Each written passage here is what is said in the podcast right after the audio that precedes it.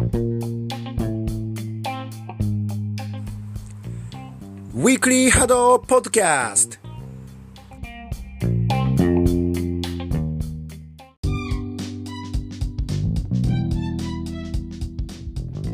誰もが気軽に波動に親しめて手軽に情報を振り返れる番組ウィークリー波動ポッドキャストどうも暫定パーソナリティの岸本です。先週はおサボりしてしまいましてすみません。あの時間はあったんですけどね。あの疲れて少しいつもより長く家でゴロゴロしていました。今週来週再来週とまたやっていきますのでぜひよろしくお願いします。皆さん見ましたか？電波波動。みんなで叶える電波組の夢。僕あのリアルタイムでは見れなかったんでアーカイブで見たんですけどなんといっても見どころはピンキーこと藤崎彩音さんの勇ましいアグレッシブな戦闘スタイルでしたね。どんどん前に詰めていくしシールドがあっても入らない。そしてガンガンキルを取っていくというあの勇ましいスタイルは僕は結構ね後ろベタバリになっちゃうことが多いんで見習わなきゃいけないなと思って見ていました。そしてその藤崎彩音さんが、まあ、結果もねツイッターとかで流れてるので言ってしまうんですけれどもあの藤崎彩音さんがのチームが勝って、えっと MVP に選ばれて梅干し1年分をプレゼントされるということで僕はあの予告の段階でこうメンバーの皆さんのこれがこうこうしたいこうしたいこうしたいっていう夢があってあの梅干し僕個人的にはあんまり好きじゃなかったんで正直なところ空を飛ぶとかね。あのハイスペックピゲーミング PC を作るとかをちょっと期待していたんですけれども藤崎彩さんがねあの素晴らしいプレーで MVP を取ったのでその1年分の梅干しっていうのがどういう感じで届くのかっていうのを 1, 日1日1個ってことなのかね。それを楽しみに待っていたいなと思っています。12月6日の、えっと、夕方5時までアーカイブでね見逃し配信 DTV でやっているということなのでまだ見てない見ようと思ってるけどまだ見てないという方はぜひ見てみてください。はい。そして大会の方ではジャパンカップの予選が開催されましたね。ついに。12月19あそうだ。ジャパンカップの本戦の日程とか場所も日程じゃねえや場所も、あのー発表されて12月19日群馬前橋新しくできたね波動施設のアクエル前橋でジャパンカップが開催されることになりましたね。そしてその第1回の予選が終わって我がチャリオットはすごい頑張ってきたわけなんですが、まあ大会の予定はね先週溜まってしまっている分と合わせて最後にお届けするとしてその前にちょっと前の話なんですけど海外の波動のお話を2つお届けしたいと思います。まず1つ目はドイツチャンピオンシップが開催されてドントダックウィズミーが優勝しました。これはねドイツの北の方にあるハンブルクっていう町でハンブルグカンパニーゲームっていう30種類30種目ぐらいのスポーツの大会が同時に開催されるっていうイベントがね毎年開催されているみたいなんですけれどもそれの一つの種目として HADO のドイツチャンピオンシップが開催されて、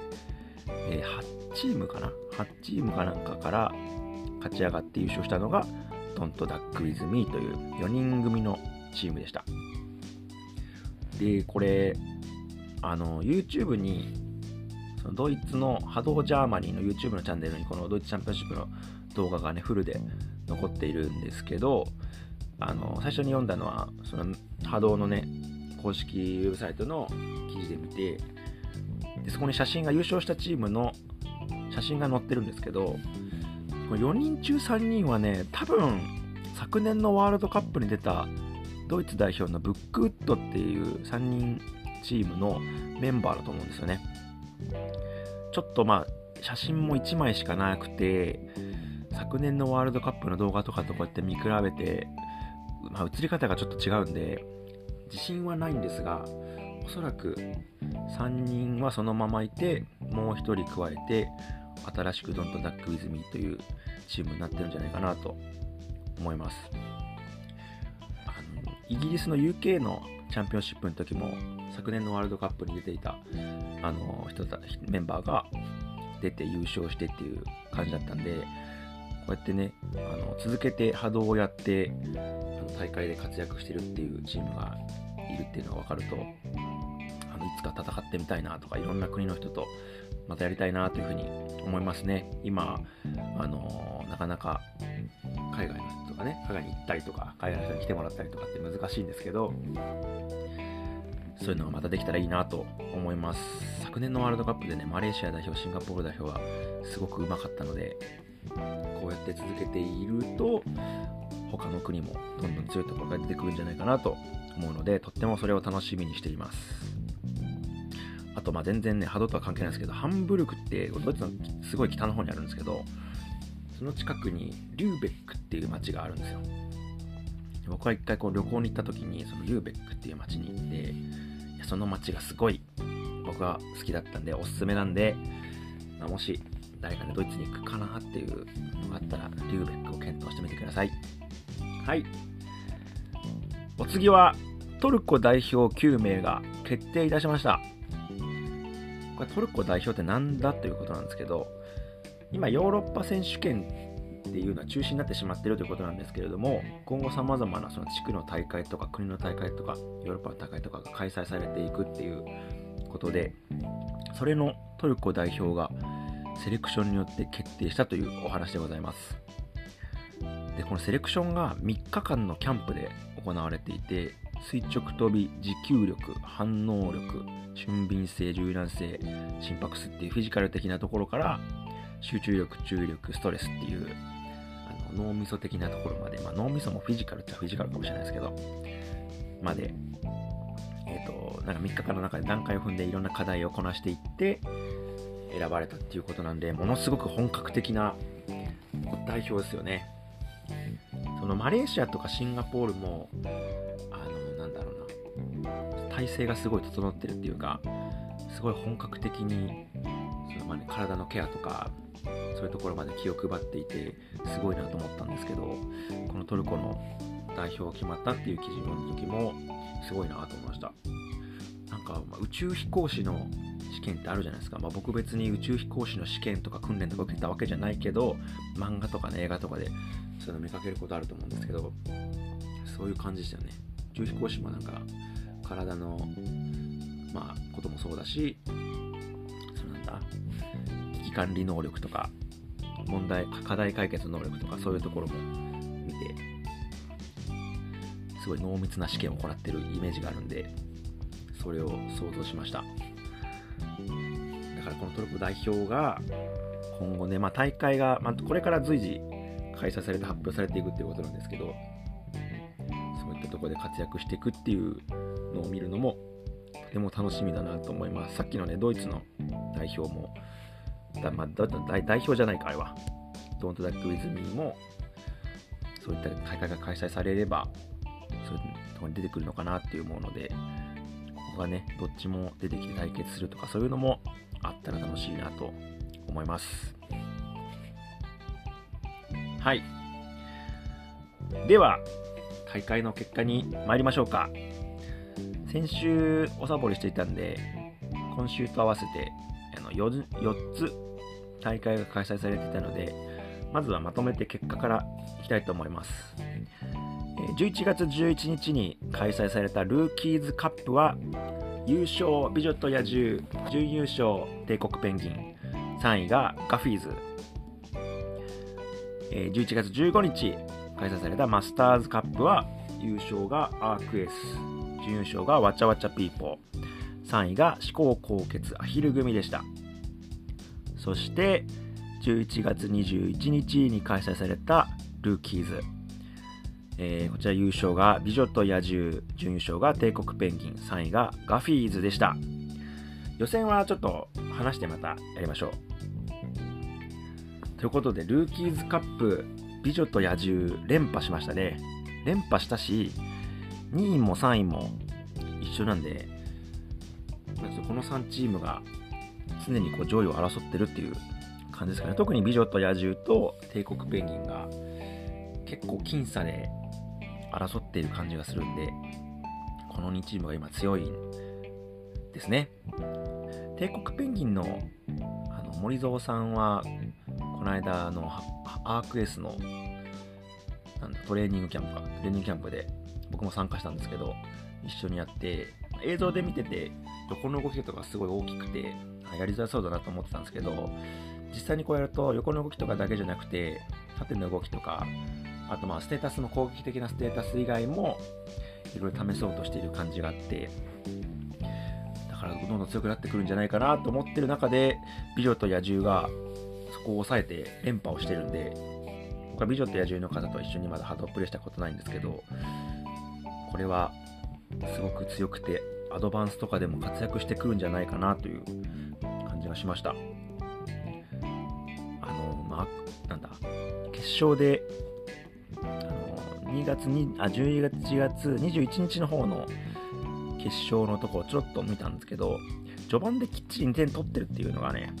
すごい良かったなと思って先に帝国ペンギンがシールド貼ってで美女と野獣は割り切ってから貼るっていうのを選択して割り切った後に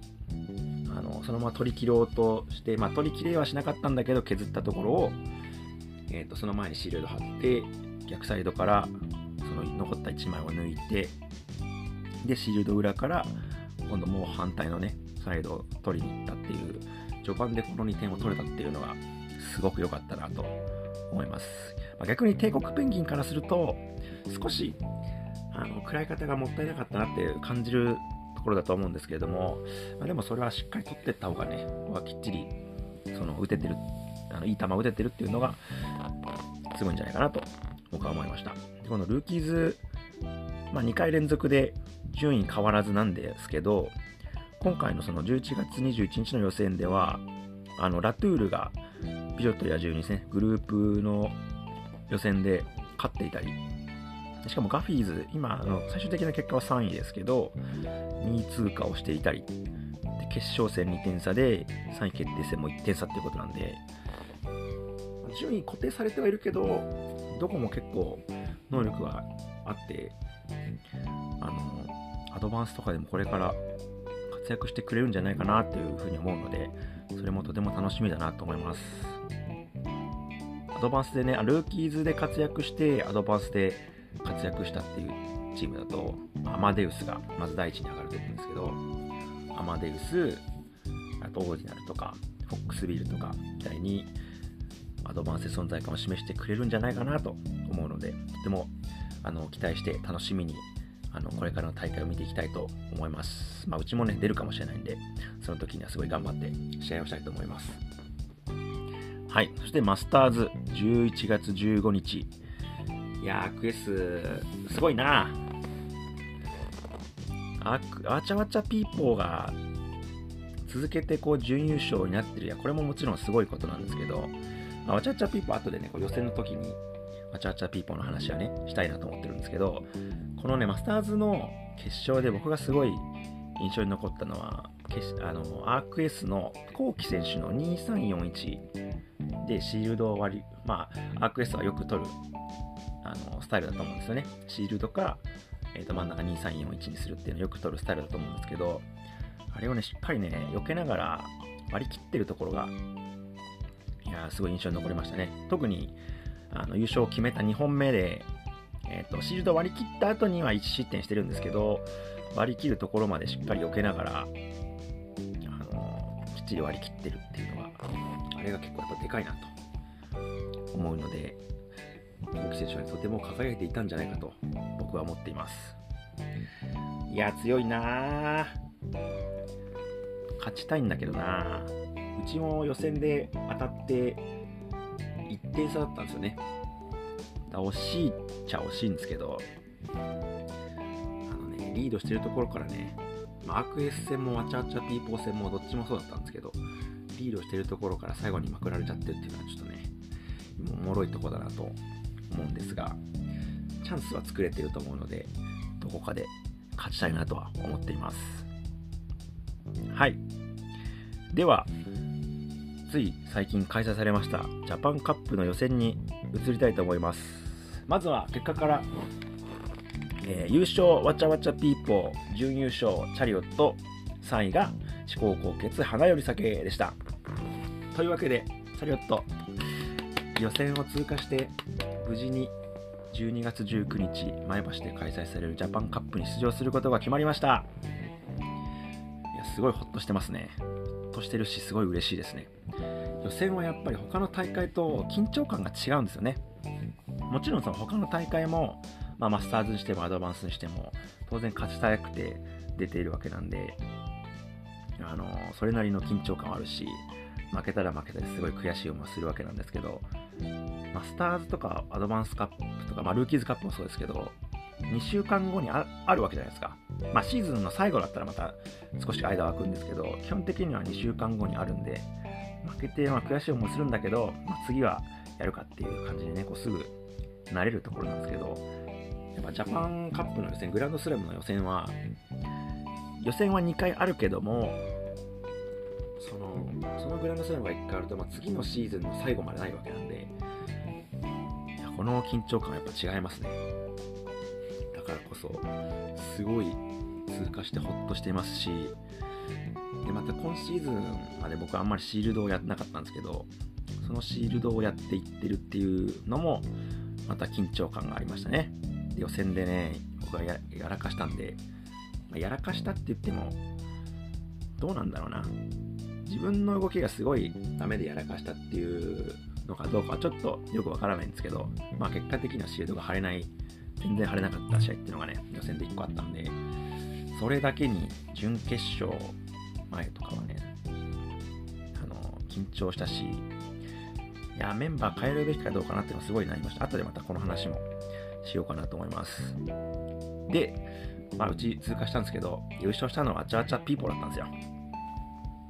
いや、1本目ね、1本目を取って、2本目、3本目、もうオーバータイム1点差だったんで、今まででは一番チャンスを作れたんだと思うんですよね。今回その予選通過した後の決勝戦ということもあって、まあ、通常の大会の決勝戦とはまた雰囲気が違って、結構こう緊張感ほぐれてやってるっていう感じがあったんで、まあ、一概に他の大会の結果とは比べるのは難しいと思うんですけど、いやでも一番チャンスを作れたなと思っていて、しかも、まあ、メンバーとあの作戦とかを全部変えてやっていって、どれでもそういう僅差で試合ができたっていうのはとても大きかったですけど、まあ、やっぱりそのマスターズの時と一緒で最後にまくられるんですよね。特に3本目もうそう5-3でリードするまあ5-3でリードしたのは本当に一瞬でほとんど同時ぐらいでもう1点取られちゃったんでまあ2点差ついたっていうのはなかなかいいそう言い切るのは難しいんですけどそこから逆転されちゃってるんでいや、うん、強いなっていう攻撃力がすごいですよね、わちゃわちゃピーポーは。両サイドの、両サイドどっちともの圧力があるんで、あの、まあ、すごくインパクトに残るのはやっぱり D さん、D 選手が前に出て、そのシールドがない状態で前に出て、1枚を残しながら自分も点を取っていくっていうのがとても印象に残ってると思うんですけど反対サイドのビッグ選手もシールド割れた後も結構割れた後も割れるあシールド貼る前も結構積極的に詰めてきて、でビッキー選手はもともとこう、後ろから抜いていくっていうのが上手い選手だったので、やっぱりね、ズバッと抜いてくるのが上手いんですよね。なんで、両サイドと違うタイプなんですけど、どっちとも圧力があるので、なかなかこう、それをね、押し返せないんですよね。で、決勝の3試合目とか見ても分かるんですけど、リードしてる段階でもう明らかにわちゃわちゃピーポーは全員前に詰めてきてうちはこう1点を守り切ろうとしてるんですけど取られてしまうという感じで強いんだないやでもやっぱ今さとは言っても今までで一番やれた感じはあったのでいやどこかで勝ちたいなでもとても良かったです。ジャパンリーグで勝ったっていうのがあったんですけど、まあ、勝ったあったし、3本勝負の1本取ったっていうのは前もあったんですけど、とはいえ、これまでの中では、あの通常の大会では最もやれていたと思うので、うちとしては、うん、ある程度の自信は持てたかなという感じがします。はい。で、さっきのね、僕のそのシールドをミスって、メンバーどうしようかなって考えたちょ話なんですけどいや波動の、まあ、そのことで思ったことが大きく思ったことが2つあってまずこうメンバーを交代するかどうかっていう判断がすごい難しいなっていうのが1つ目であの練習の段階でもある程度決めるわけじゃないですか。誰が出た方がいいっていうのを。で前田のさん僕が出るっていう